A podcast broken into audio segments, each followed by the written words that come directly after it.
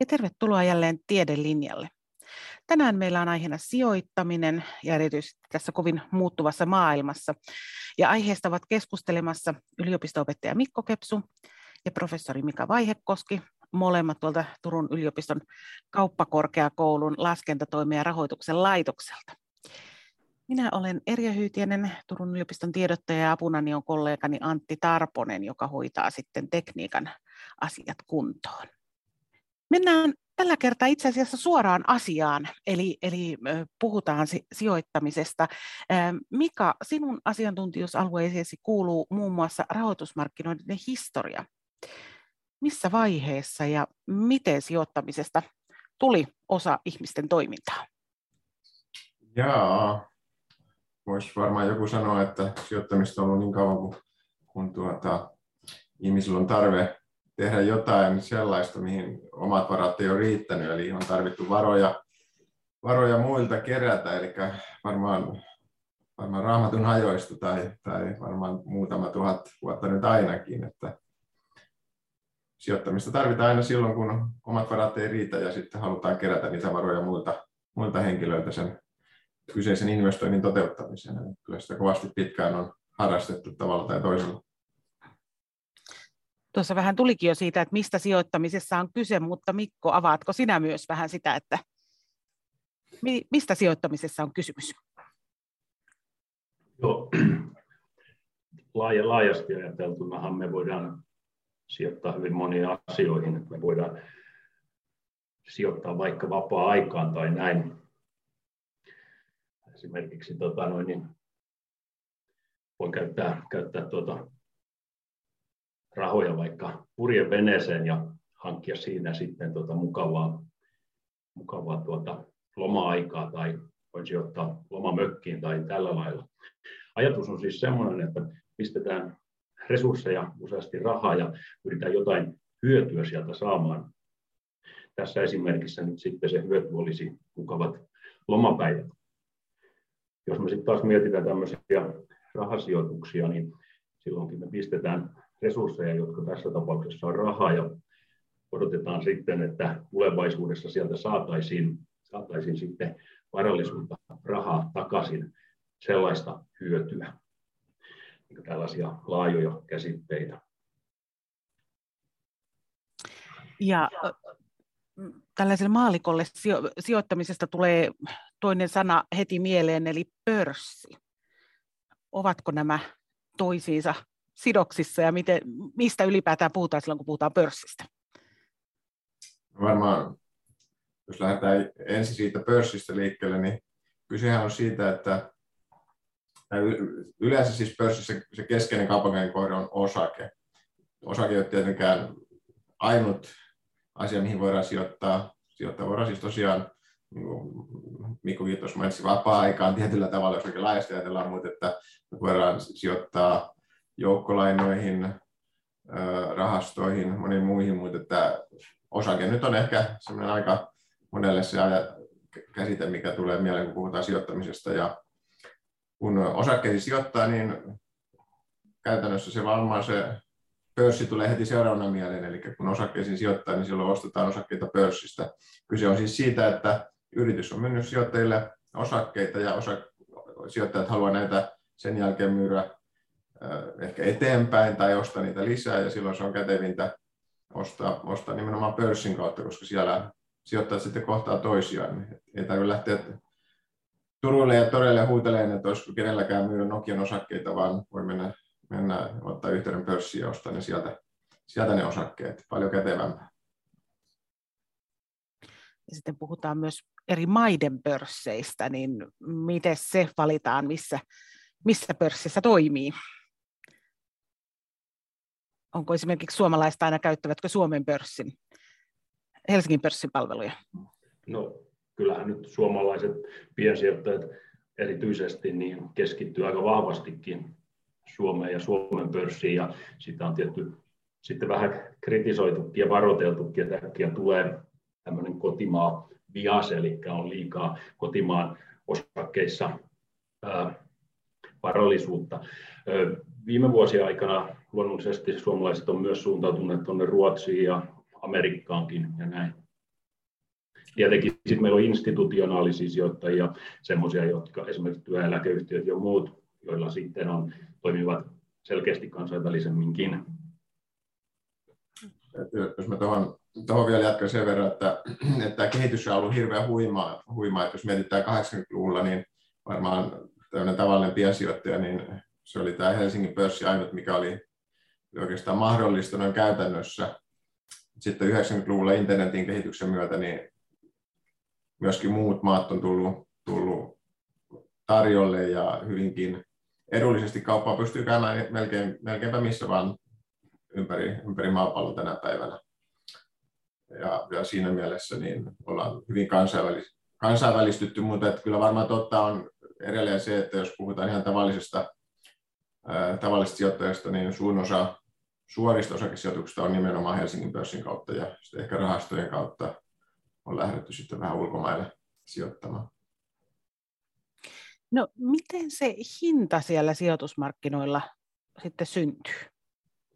No jos me nyt mietitään vaikka pörssiosakkeen hintaa, niin mikä tuossa sanoisikin jo vähän siitä, että, että, että jos ei pörssi olisi, niin sitten lähtisi, pitäisi lähteä kysymään jostain, että olisiko joku halukas myymään ja ostamaan, niin se menee ihan tämän kysynnän ja tarjonnan mukaan, että jos joku on halukas myymään sitä Nokia vaikka viidellä eurolla ja joku on halukas sitä ostamaan, niin silloin se kauppa sitten tapahtuu ja toteutuu, eli kysynnän ja tarjonnan mukaan. Sitten tietysti siihen vaikuttaa paljon siihen hintaan sitten niin monet, monet, monet tekijät. Esimerkiksi se, että miten yrityksellä menee, minkälaiset näkymät sillä on, miten vastaavat osakkeet on hinnoiteltu keskimäärin muualla ja niin edelleen. Meillä on joskus kamalan tota, tämmöisiä psykologisia juttuja, että on joku tämmöinen hurmostila, jolloin ollaan valmiita maksamaan vaikka kuinka paljon jostain, ja joskus on sitten taas suunnatonta pelkoa, jolloin osakkeiden hinnat voivat olla hyvinkin pohjamudissaan. Mistä sitten tavallaan tavallinen ihminen, voiko tavallinen ihminen ymmärtää näitä asioita? Milloin kannattaa sijoittaa ja milloin ei, vai onko se, mistä saa apua? Mä, jos mä tuohon kysymykseen vastaisin näin, että eräs rahoitusteorioiden peruslähtökohdista on se, että osakemarkkinat on enemmän tai vähemmän tehokkaat. Eli se tahtoo sanoa sitä, että niiden tulevaa suuntaa ei oikeastaan voi ennustaa. Eli jos miettii, mitä se tarkoittaa käytännössä, niin se tarkoittaa käytännössä sitä, että me ei voida nyt tänään tietää, että onko osakemarkkinat ensi vuonna, vuonna korkeammalla vai matalammalla tasolla tänä, tällä hetkellä. Tosin me voidaan sen verran sanoa, että, että noin lähtökohtaisesti ne on sen verran korkeammalla vuoden, vuoden kuluttua, että sijoittajat on saanut kohtuullisen korvauksen riskilleen, eli siinä mielessä on ihan sama, milloin sijoittaa. Voi ainakin odottaa saavansa kohtuullista korvausta, korvausta sille riskille, minkä on ottanut. Mutta tosiaan sitten toteutuuko se näin, niin sitä me ei tiedetä. Et jos me tiedettäisikin, että vuoden kuluttua osakkeet on 10 prosenttia korkeammalla, niin silloinhan me kaikki rynnättäisiin ostamaan osakkeita ja ne hinnat nousisivat saman tien. Ehkä jos me tiedettäisiin, että vuoden kuluttua tilanne sen kuvaan pahenee ja osakkeet on 20 prosenttia alempana, niin silloin me kaikki rynnättäisiin myymään saman tien ja ne laskisi saman tien, koska sitä tarjontaa tulisi niin paljon markkinoilla, mutta kun emme sitä tiedä, niin, niin osakkeet on niin tavallaan jo, joka hetki yhtä edullisia tai yhtä kalliita, miten se nyt ottaa. Mutta tietenkin meillä jollakin voi olla oma mielipide siitä, että mihin, mihin suuntaan pörssi on menossa, ja, ja sekin on ihan, ihan ok, mutta lähtökohtaisesti noin keskimäärin me ei voida sitä ennustaa, vaikka kovasti on yritetty. Sillä hän tekisi paljonkin rahaa, jos pystyisi ennustamaan, että mihin suuntaan se pörssi on menossa. Ja tähän liittyen, että kun se keskimäärin näin menee, niin kun sä kysyit, että milloin kannattaa sijoittaa, niin sitten se vastaus on tämän pohjalta se, että nyt on oikea hetki sijoittaa. Se on aina se sama vastaus. Kyllä. Sinä, Mikko, opetat näitä sijoittamiseen liittyviä asioita täällä kauppa, Turun kauppakorkeakoulussa ja, ja sijoittamiseen mukaan lähtevä ihminen törmää hyvinkin pian moniin moniin termeihin, jotka ovat ehkä vähän vieraita. Mika tuolla mainitsikin jo hetkinen rahastot ja joukko, oliko se joukkovelko, Joukkolainat. Joukko, joukkolainat ja, ja sitten on johdannaismarkkinoita, arvopaperisijoittamista, osakesäästötilejä. Kerrotko, avaatko vähän meille näitä termejä? Mitä on esimerkiksi johdannaisinstrumentit, arvopaperit? Johdannaisinstrumentit, ne on sellaisia, että me käydään kauppaa tällaisilla oikeuksilla ja velvollisuuksilla, että me voidaan vaikka tehdä tässä tällainen, että, että toisella on oikeus syksyllä vaikka ostaa Nokian osaketta hintaan 5 euroa. Siinä on esimerkiksi tämmöinen optio, optio-oikeudesta kysymys. Tai sitten me voidaan, voidaan tuota, tehdä tällainen transaktio esimerkiksi tulevasta öljytoimituksesta.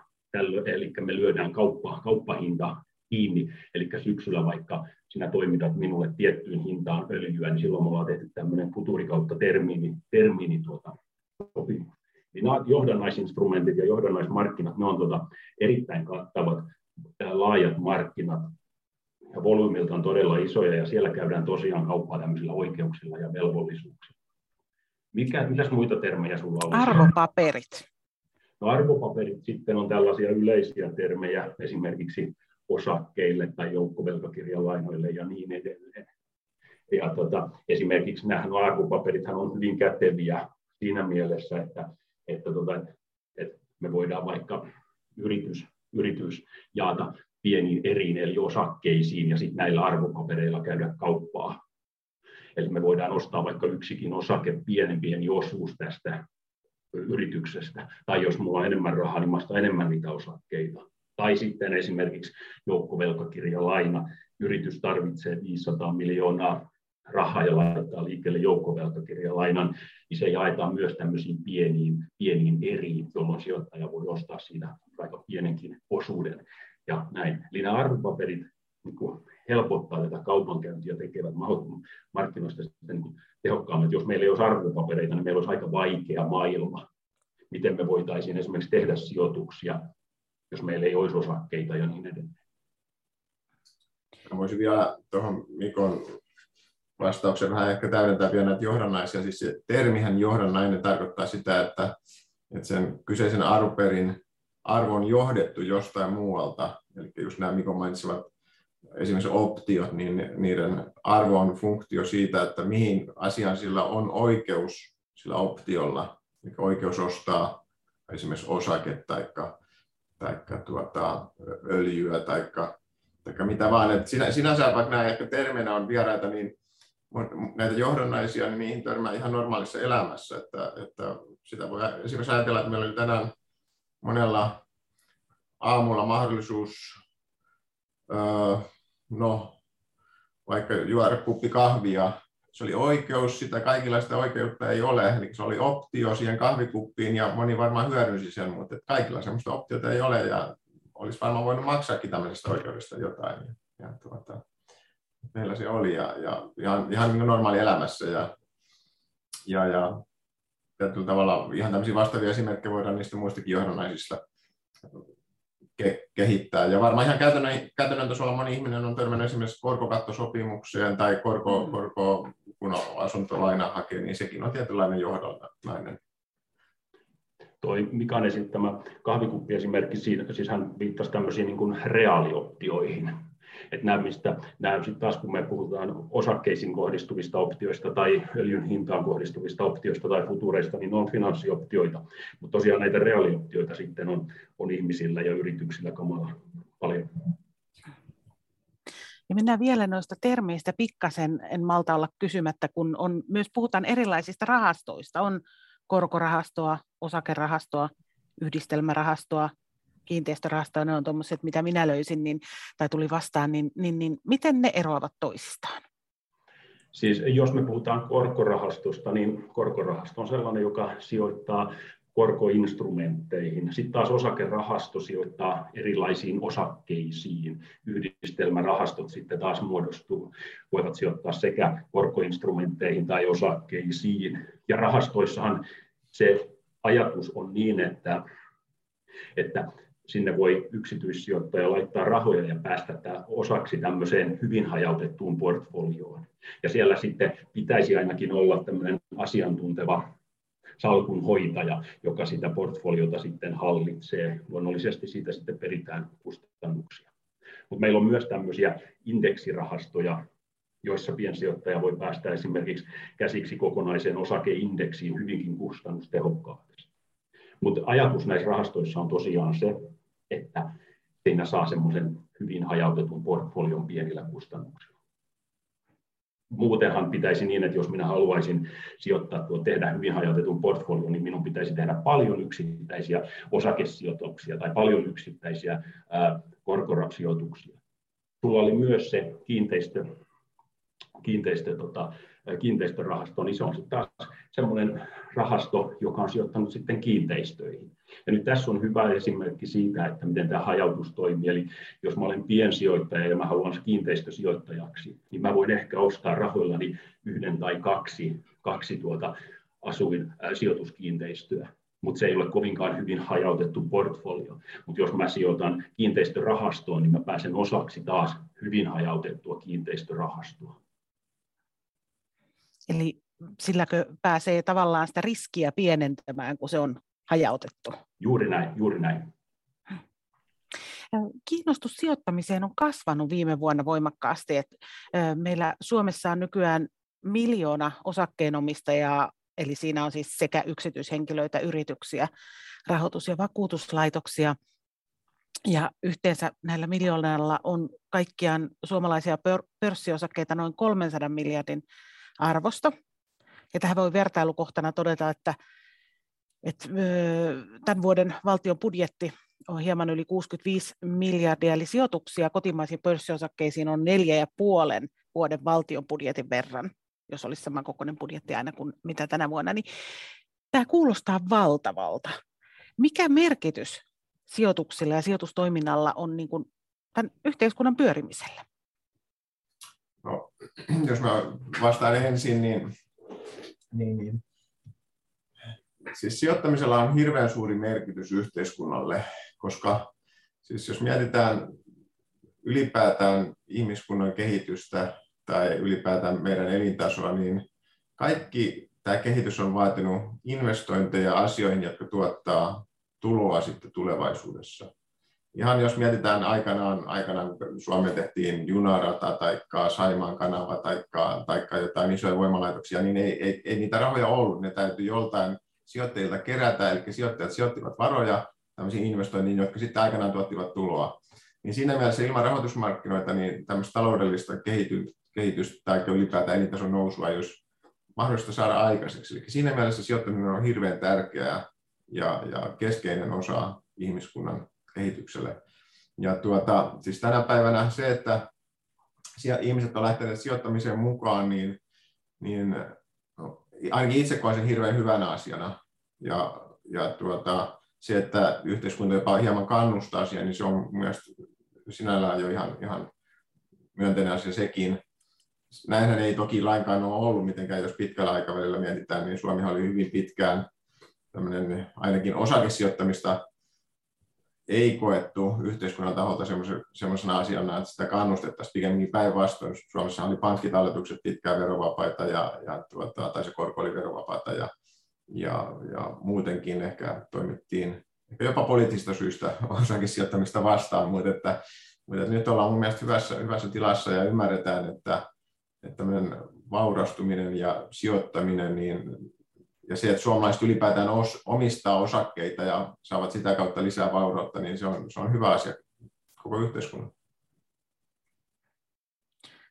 Onko Mikko sinulla tähän ajatuksia? Ei, ei mulla mikä varsinaisesti sen kummempaa, kummempaa tuota lisättävää. Se tietenkin, että jos meillä on tuota hyvin menestyviä yrityksiä, niin niiden pörssiarvot luonnollisesti kasvaa ja näin, ja ne sitten, äh, niistä sitten heijastuu hyvää koko koko yhteiskuntaan. Ja luonnollisesti se on suotavaa, että suomalaiset ovat niissä myös omistajina pitkälti, ettei pelkästään niin ulkomaalaiset tahot. Että tämmöinen kotimainen, kotimainen tuota, sijoittaminen, kotimainen omistaminen, että sehän meillä on hyvin tärkeää ja siihen pitäisi kannustaa entistäkin enemmän. Tilastojen mukaan tämä sijoittamisinto on kasvanut johtuuko se mikä tuosta, mitä kerroit, että tavallaan yhteiskunta tai valtio, valtio toimillaan on, on jopa kannustanut siihen vai, vai mikä siihen on syynä?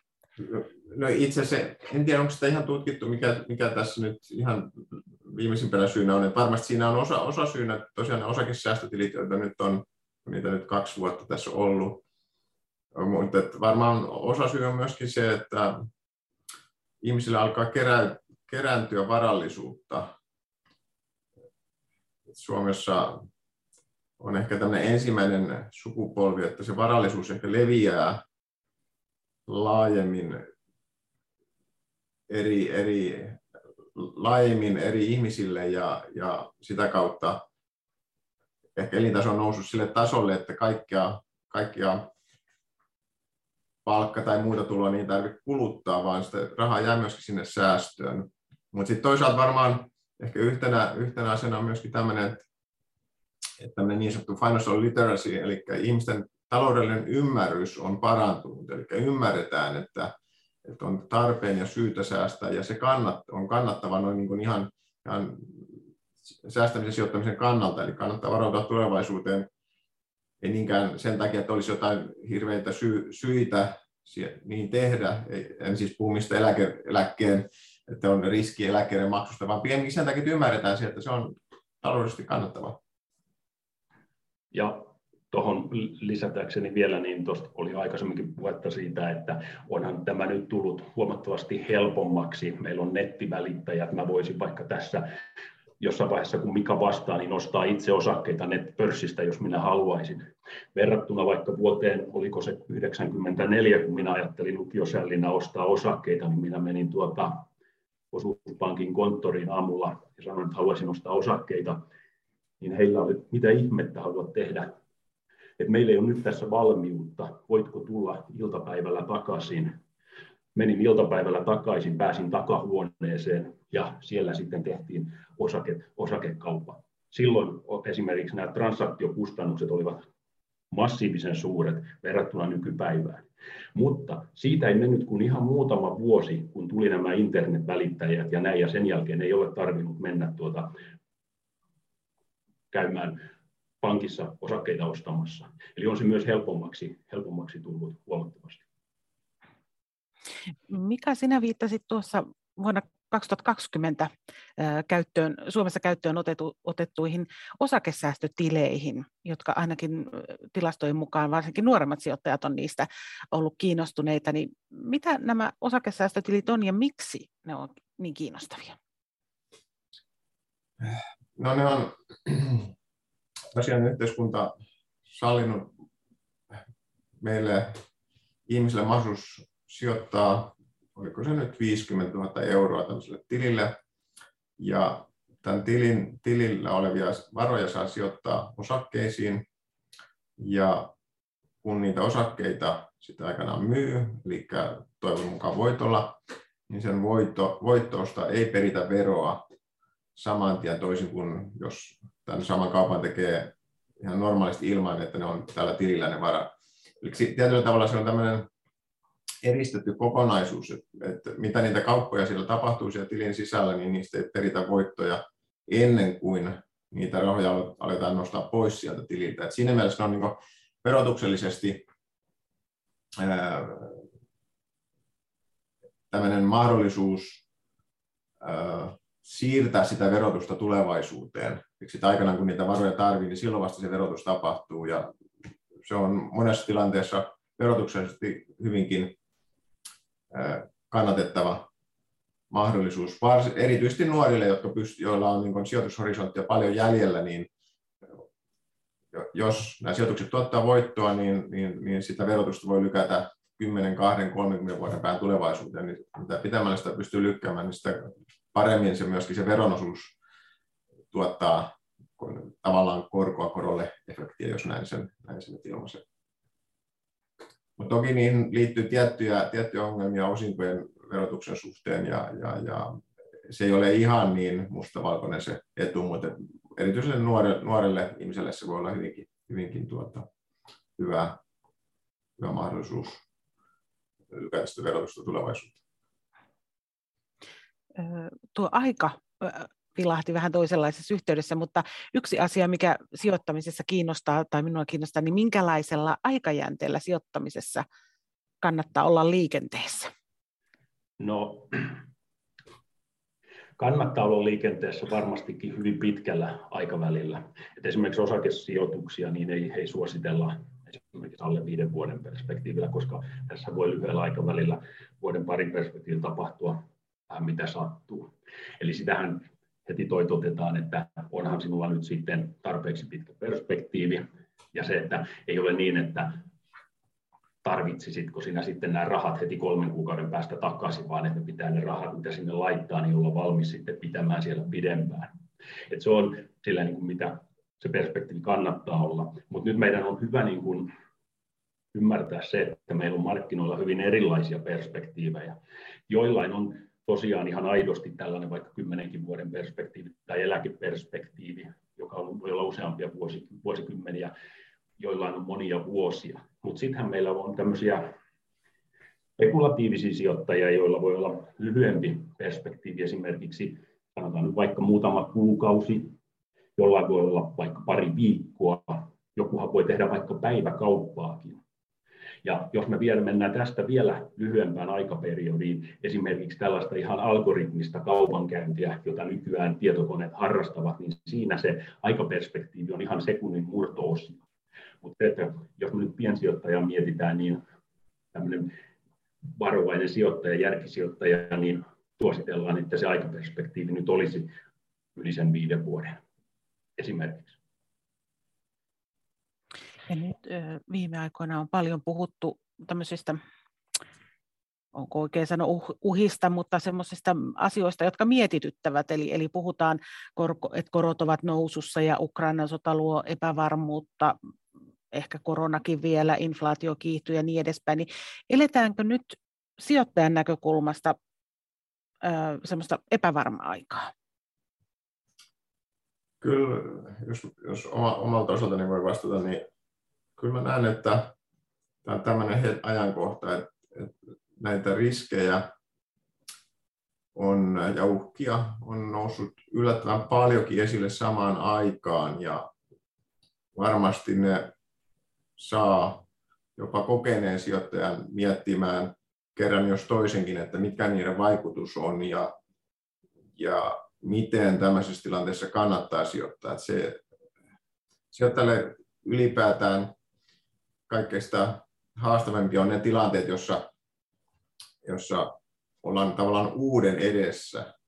Et silloin jos voi olla siis riskejä, joista tiedetään, että nämä on toistuneet monta kertaa, me tiedetään, mitä tämä tarkoittaa, että tapahtuu esimerkiksi öljyhinta nousee, laskee tai korko nousee, korko laskee, mutta sitten sit kun niitä alkaa tulee riittävän paljon, paljon tämmöisiä samaan aikaan ja ehkä ainutlaatuisia tilanteita, niin ne on sijoittajille erittäin haastavia, että mitä, mitä, mitä tulee tapahtumaan, niin se on, se on vaikea, vaikea nyt tälläkin hetkellä just arvioida näitä kaikkia vaikutuksia, suoria vaikutuksia ja kerrannaisvaikutuksia.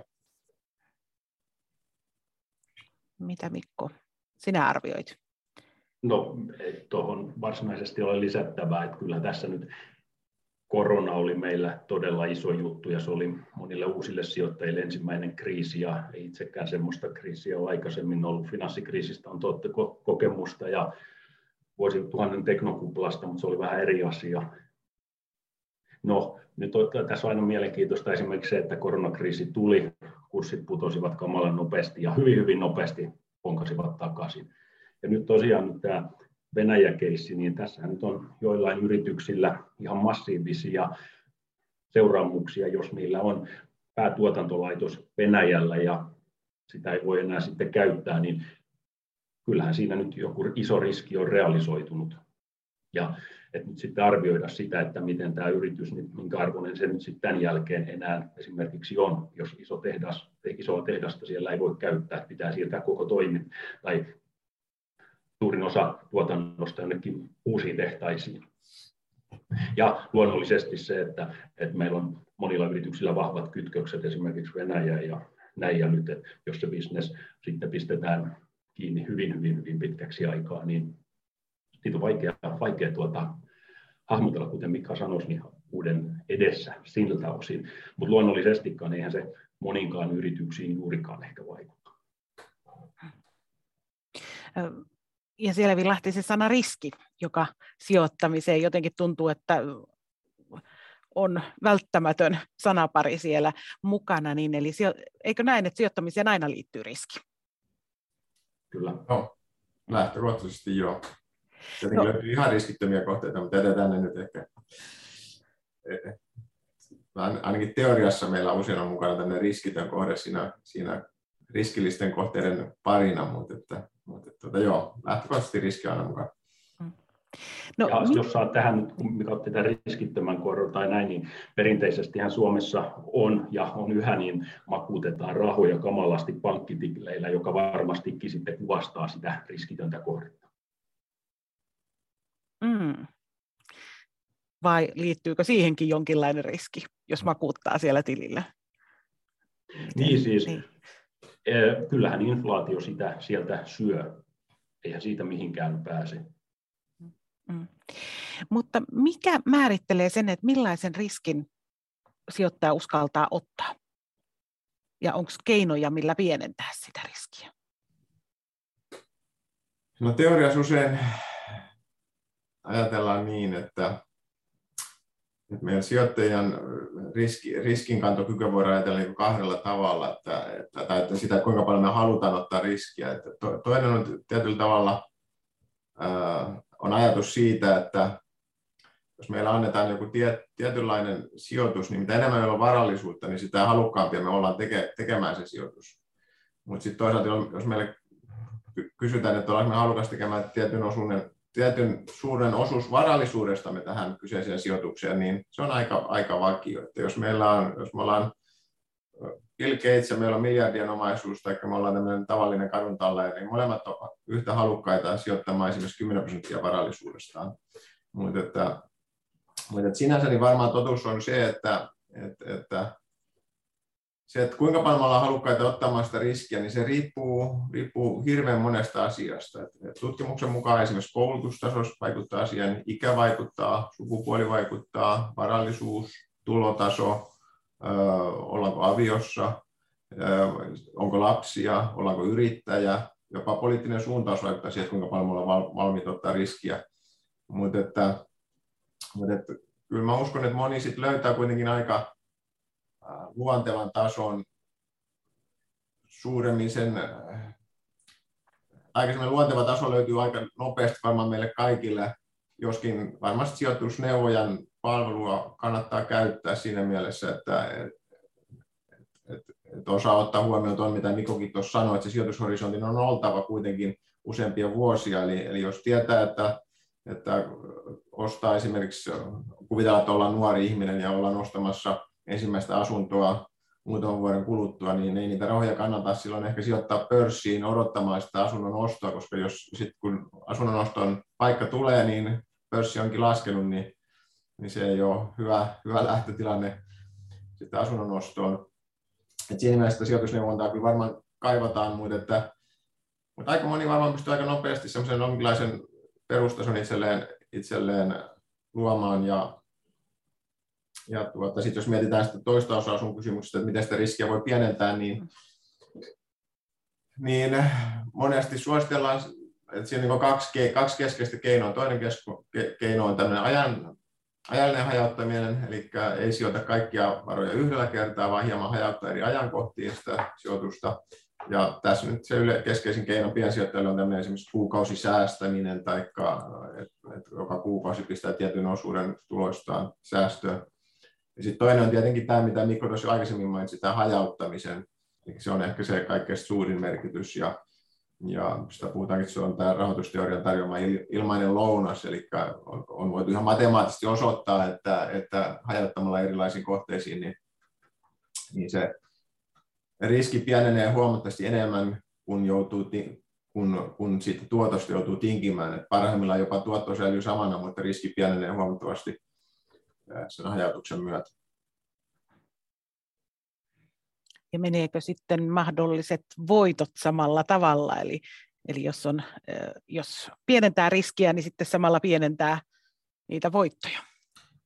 Nimenomaan just yritin kuvata sitä, että se tuotto pysyy samana, eli se tavallaan se niin. voitot tuotto pysyy samana ja riski, riskiä saadaan sillä hajauttamalla pienennettyä. Tai sitten jos haluaa pitää riskitason samalla, niin voisi toisaalta ottaa enemmän, lähteä hakemaan suurempia tuottoja. Eli se on, se on ihan, ihan ehkä näitä rahoitusteorian perusklassikko ajatuksia ja, ja se on just keskeinen ajatus sijoitusneuvonnassakin, että yritetään ihmisille ja asiakkaille sijoittajille neuvoa sitä, että se hajauttaminen on tärkeää. Ei kannata makuuttaa tai sijoittaa pelkästään yhteen osakkeeseen. Tuossa Mika puhui hyvin kattavasti riskeistä ja näin. Puhutaan tällaisista kuin sijoittajan riskipreferensseistä, joihin esimerkiksi ikä ja nuo tekijät, mitä Mika mainitsi, niin vaikutti. Sitten on, ihmisissä on jonkun verran myös sitten eroa, että toinen, toinen ei voi ajatellakaan, että, että menettäisi 20 prosenttia jostain sijoittamastaan summasta, kun taas toiselle se on ok. Eli tämmöisillä kysymyksillä, että miten suhtautuu tappioon ja niin edelleen, eri skenaarioita, niin sijoitusneuvojat esimerkiksi pyrkii hahmottamaan sitä, että minkälainen portfolio nyt tälle sijoittajalle nyt sitten voisi olla mahdollinen. Pörssisäätiön tuoreen sijoittajabarometrin mukaan niin yksityissijoittajien mielestä kiinnostavimmat, kiinnostavimmat kotimaiset pörssiyhtiöt on Sampo, Nordea ja Neste. Mikä määrittelee sen, mikä ihmisiä kiinnostaa, mihin sijoitetaan? No, tässä on tietty paljon, paljon, paljon asioita. Siellä on taloudelliset fundamentit, esimerkiksi onko yritys menestynyt hyvin tai jos joskus tuijotetaan vaikka jotain, että joku yritys maksaa paljon osinkoa, vaikka tästä nyt otetaan tuosta sun listalta Sampo ja Nordea tai sitten Neste. Nesteellä on isot tämmöiset menestyneet investoinnit ollut ja muuta. Että täällä on hyvin paljon niitä niin kuin, tekijöitä. Ja sitten meillä on tällaisia boomeja, että joskus joku juttu on kova, on kova tämmöinen niin hot, ja joku sitten taas on täysin out. Esimerkiksi on tämmöisiä hypejä, jolloin tota, ostetaan jotain osaketta ties mihin hintaan tai mikä, joku osake ei mille kellekään tuppaa kelpaavan. Sitten meillä on tällaisia niin kuin pankkiiriliikkeet tarjoaa esimerkiksi suosituksia ja, ja niiden pohjalta sitten ehkä jotkut tekevät, tekevät tuota sijoituksia. Mutta ihminen, ihminen on aika tämmöinen psykologinen hahmo, että et, et tietty, meillä on tiettyjä faktoja, että me voidaan katsoa vaikka yrityksen taloudellisia lukuja ja näkemyksiä ja näin, ja sitten kuitenkin siellä on sit paljon tämmöisiä psykologisia tekijöitä, jotka sitten vaikuttavat, mihin ihmiset sitten lopulta sijoittajat rahojaan laittavat. Onko Mikalla tähän lisättävää vai tuliko Mikolta? Niin, mä näkisin ehkä tämmöiset kyselyt, jos kysytään kysytään, mitkä on niin mielenkiintoisimmat, niin se on aika, siihen voi aika paljon varmasti vaikuttaa, vaikuttaa että kuinka paljon yritys on ollut julkisuudessa ja, ja tuota, miten yrityksen maine, maine on. Ja tietenkin varmaan sijoittajan viestintä vaikuttaa jossain määrin, että miten se yritys on onnistunut sijoittajan viestinnässään ja varmasti on sellaisia tekijöitä puolesta, jotka sitten laskee, että jos yrityksellä on tapahtunut jotain ikävää tai jotain, jotain tämmöistä ää, taloudellisesti tai, tai mu, mu, muulla tavoin ikävää asiaa, niin se sitten tietenkin la, laskee sitä suosiota, että siinä mielessä mä sanoisin, että ehkä tämmöiset tulokset heijastaa pikemminkin tämmöisiä mielipiteitä ja, ja, ja tuota, ihmisten yleistä, yleistä näkemystä yrityksestä ehkä enemmän kuin sitä, että mitä he kokee kokee tuota parhaimpina sijoituskohteina. Toki, toki varmasti vaikuttaa sekin kyllä, että ihmisillä on taipumus vähän katsoa sitä omaa ja myöskin kyseisen yhtiön sijoitushistoriaa, eli jos, että kaikilla näillä yrityksillä on mennyt aika hyvin noin niin sijoituskohteena. Nesteellä tosin taitaa olla hieman, hieman tuota, huonompi, huonompi tuota historia kuin näillä kahdella muulla, jos nyt aika lyhyellä aikavälillä katsotaan. Mutta että sinänsä varmaan sekin vaikuttaa kyllä, että, että ihmisillä on taipumus sijoittaa sellaisia kohteita, joilla on mennyt hyvin ja arvioida sellaisia kohteita hyviksi myöskin tulevaisuudessa. Joskus on sellaisia ilmiöitä myös, että vaikka neste tai mikä nyt olisikaan, mutta että, että ollaan, sijoittajat, piensijoittajat ovat tottuneet, että osakkeen kurssin on perinteisesti ollut vaikka 50 euroa, ja jos se nyt se siihen niin kuin ikään kuin ankkuroidutaan, ja jos se nyt sitten putoaa 35 euroa, niin sitten sijoittajat saattaa piensijoittajat kokea, onpa se nyt halpa ja sen takia alkaa ostamaan, vaikka siellä taustalla voikin olla se, että siellä on ihan tulevaisuuden näkymät selkeästi heikentyneet ja näin. Mutta kuten mä sanoin, niin sijoittajat on hyvin tämmöisiä, että kun rahoitus, perinteinen rahoitusteoria olettaa, että sijoittajat toimivat tälle hyvin rationaalisesti, tuotto- ja riski, tämmöisessä tuottoriskikoordinaatistossa, mutta meillä on tämmöistä behavioristista käyttäytymistieteellistä rahoitusta, joka sitten tutkii, miten sijoittajat oikeasti käyttäytyy, ja se on aika vahvastikin. Ää, sieltä tulee tällaisia pointteja, jotka sitten ei ole tämän perinteisen rahoitusteorian mukaisia. Empiirisiä havaintoja. Ja viime vuosina on noussut vahvasti keskusteluun myös sijoittamisen tämmöiset eettiset näkökulmat, mihin eettisin perustein haluaa sijoittaa tai muuta. Mistä tämmöinen kertoo? Tai oletteko, onko teillä tullut tutkimuksessa vastaan tämmöinen, tämmöinen yleisessä keskustelussa siitä puhutaan, mutta onko se käytäntö, että siis eettiset... Puhutaan ehkä laajemmin tämmöisestä niin kuin vastuullisesta sijoittamisesta mm. nykyään, ja siellä sitten tuo eettinen on ehkä vähän osa sitä vastuullista sijoittamista. Ja nyt meille tulee paljon tämmöisiä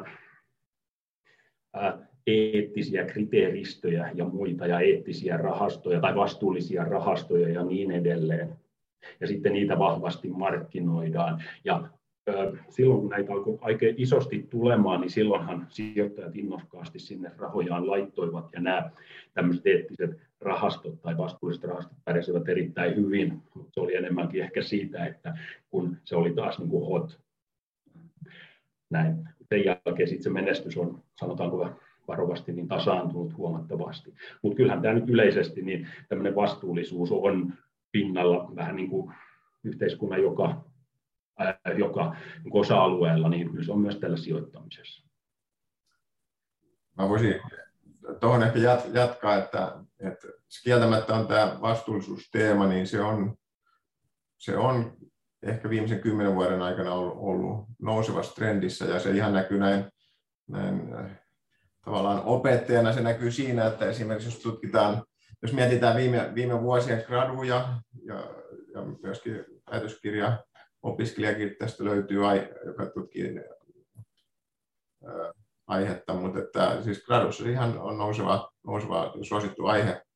Ja, ja siinä mielessä niin mä uskoisin, että se heijastaa sitä, että yhteiskunta ihan laajasti on alkanut ymmärtää vastuullisuuden merkityksen meidän, tulevaisuudelle, erityisesti ympäristön kautta, mutta myöskin muuten. Ja, ja tänä päivänä moni, moni sijoittaja, siis to, to, totta kai sijoittajien päätöksen vaikuttaa varmasti tämä, että on ajateltu, että sijoittamalla vastuullisesti, niin se tuo hyviä tuottoja. Et kun kaikki muutkin sijoittaa niin tämmöisten kohteiden, niin yritysten arvo nousee. Mutta että uskoisin, että moni, moni sijoittaja tällä hetkellä ajattelee ihan ei, ei niinkään tätä kautta, vaan ajattelee pikemminkin näin, että jos meillä on sijoituksia 10-20 yritykseen, niin, niin näistä sijoituksista voisin, kannattaisi ehkä ottaa pois ne, jotka eivät ole vastuullisia. Ja ajatellaan ehkä pikemminkin niin, että ei siitä suurta, suurta haittaa ole, pikemminkin on hyötyä ja saa, saa toimii, toimii itsekin vastuullisesti, jos, jos tekee tämmöisen päätöksen. Eli, eli siinä mielessä mä uskoisin, että me ei olla vielä nähty sitä kaikkea kehitystä, mitä tällä alalla tulee tapahtumaan. Eli tämä vastuullisuus on sinänsä terminäkin hyvin hankala.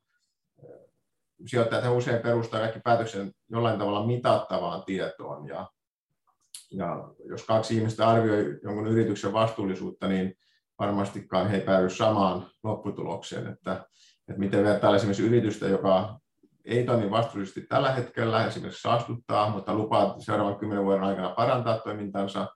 Sitten taas, jos vertailukohtainen yritys, joka toimii, joka nyt ei pahemmin saastuta, mutta ei seuraavan kymmenen vuoden aikana tee minkäänlaisia toimia parantaakseen vastuullisuustasoa, niin, niin kumpi näistä nyt on parempi vastuullisesti? Että se on, nämä on tämmöisiä haastavia kysymyksiä ja, ja loppukädessä just se, että mitä ja millä mittareilla näitä mitataan, niin se tulee aika paljon myöskin vaikuttaa siihen, että mihin sijoitusvaroja tulee jatkossa ohjaamaan. Ja, ja se on todellakin siis miljardien kysymys, eli, eli valtavista summista puhutaan. Ja, ja tuota, mutta sinänsä on todella hienoa, että ne on noussut, noussut pintaan ja, ja, ja, ja että niillä on alkanut olemaan suuri merkitys yhteiskunnan kehityksellä. No on puhuttu paljon siitä niin kuin tavallaan yksityisen ihmisen sijoittamisesta. Suurin ö, sijoittajaryhmä Suomessa kuitenkin on työeläkevakuuttajat ja sehän on vähän niin kuin sidoksissa meihin kaikkiin, kaikkiin tuo työeläke asia, niin mikä merkitys työeläkevakuuttajien toiminnalla on suomalaisen yhteiskunnan taloudelle ja yleiselle pyörimiselle?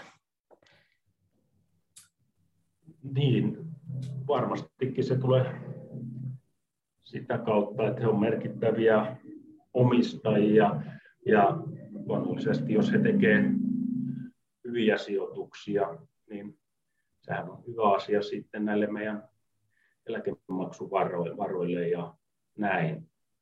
Mutta tässä että ne on myös, kun on merkittäviä omistajia, niin voi myös ajatella niin, että, että kun jos he ottaa just vaikka jotain roolia tämmöisissä vastuullisuusasioissa tai näin, niin voisi ajatella, että sitä kautta sitä merkitystä, merkitystä tulisi.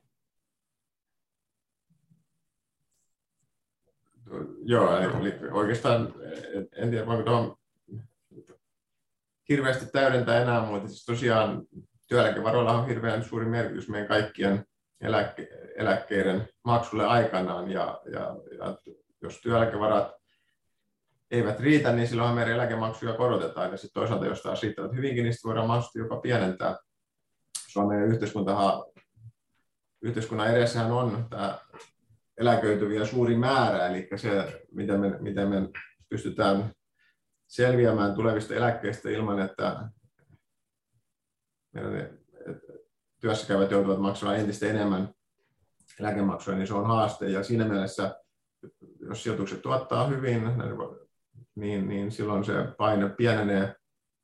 Mutta sitten toisaalta, ihan niin kuin Mikko tuossa sanoi, niin siinä on se toinen aspekti, eli, eli paitsi se tuottopuoli, niin myöskin se, että näillä varoilla on erittäin suuri taloudellinen vaikutus yhteiskunnassa ja, ja niillä pystytään niin vaikuttamaan siihen valitsemalla sellaisia kohteita, joihin, jotka tuottaa tuloa tulevaisuudessa, niin sitä kautta niillä on hirveän suuri merkitys, että miten me, miten me tuota, yhteiskunnassa pärjätään, yhteiskuntana pärjätään tulevaisuudessa.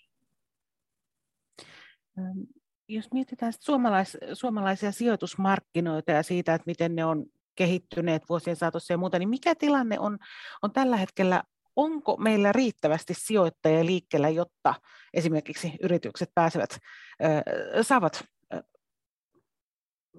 riittävästi rahoitusta ja muuta, että pääsevät kehittymään? Kyllä mä sanoisin, että tietenkin varmaan löytyy yrityksiä, jotka sanoo, että, että he eivät ole saanut riittävästi määrin rahoitusta, mutta että lähtökohtaisesti mä olen tällä hetkellä taipuvainen sanomaan, että tilanne on aika hyvä. Että Suomeen on kertynyt paljon varallisuutta, jota, joka etsii hyviä sijoituskohteita ja hyville sijoituskohteille riittää, riittää varoja, mutta kyllä me tietyssä mielessä voisi sitten, jos sit vähän niin kuin ajattelee toista kautta, niin voisi ajatella, että kyllä me ollaan ehkä, ehkä naapurimaatamme Ruotsia jäljessä tietyssä määrin, eli, eli ehkä yritykset ole riittävässä määrin tar- ymmärtäneet kasvun ja, ja pääoman merkitystä siinä mielessä, että jos mietitään, mietitään esimerkiksi just Ruotsia, niin siellä on joka vuosi viimeiset, varmaan viimeiset kymmenen vuotta ja pitempäänkin, niin joka vuosi listautunut pörssiin huomattavasti enemmän yrityksiä kuin Suomeen, joka kertoo siitä, että siellä on yrityksiä, joilla on voimakas kasvu, halu, ja sitten toisaalta he tarvitsevat pääomia sen kasvun toteuttamiseen, ja pörssi on mitä mainioin tapa hakea sitä pääomaa. Ja, ja Suomessa ehkä vielä, vieläkin löytyy tietyllä tavalla kasvuhaluttomuutta, ja sitten toisaalta löytyy yrityksiä, jotka ehkä ajattelee, ajattelee että, että jollain pankkirahoituksella selvitään tai jollain omalla rahoituksella siitä kasvusta. Ei ole semmoista, semmoista kasvu, kasvu tuota, halua, ja eikä ymmärretä, pääomamarkkinoiden merkitystä, mutta toisaalta tilanne on kyllä varmasti parantunut huomattavasti, jos, jos mietitään esimerkiksi 10-20 vuoden horisontilla, että siinä mielessä ollaan parempaan suuntaan oltu. Joo, kuten Mika sanoi, niin hyvään suuntaan on menossa, mutta hyvin vertasit tuohon Ruotsin kaikin puolin. Sellainen suomalainen piirre yhä kuitenkin näyttää olevan, että aika herkästi sit sitä lähetään, sitä, kun jos se oma firma sitten lyö jossain pienessä määrin läpi ja tulee ulkomailta joku tarjous, niin sitten että ostotarjous, niin aika herkästi sit lähdetään sitä myymään ulkomaille. Et vai, et on se sitten, voisi olla pörssiyritykseenkin kohdistuva ostotarjous tai muuta, mutta et sellainen, että ei sitten koeta, että halutaan itse niin kuin viedä sitä oikein isosti niin kuin tehdä yrityksestä siinä mielessä iso, että otetaan mieluummin, että okei, me saadaan vaikka 30 prosentin preemio tai jotain muuta ja koetaan, että, jo, että se on hyvä. Et siinä on mun mielestä aika paljon vielä kehittymisen varaa, että yrittäisi viemään niin kuin yrityksiä ihan niin kuin aidosti globaalille tasolle, eikä heti lähdettäisi niin aikaisin, aikaisessa vaiheessa niitä myymään esimerkiksi ulkomaisille pääomasijoittajille tai muuta. Hienoa, kiitoksia oikein paljon, erittäin mielenkiintoista ja paljon tietoa. Eli kiitoksia yliopisto-opettaja Mikko Kepsu ja professori Mika Vaihekoski Turun kauppakorkeakoulusta. Ja seuraavalla kerralla hyppäämme tiedelinjalla taas ihan toisenlaiseen aiheeseen, eli puhumme autismista. Kiitoksia tästä kerrasta.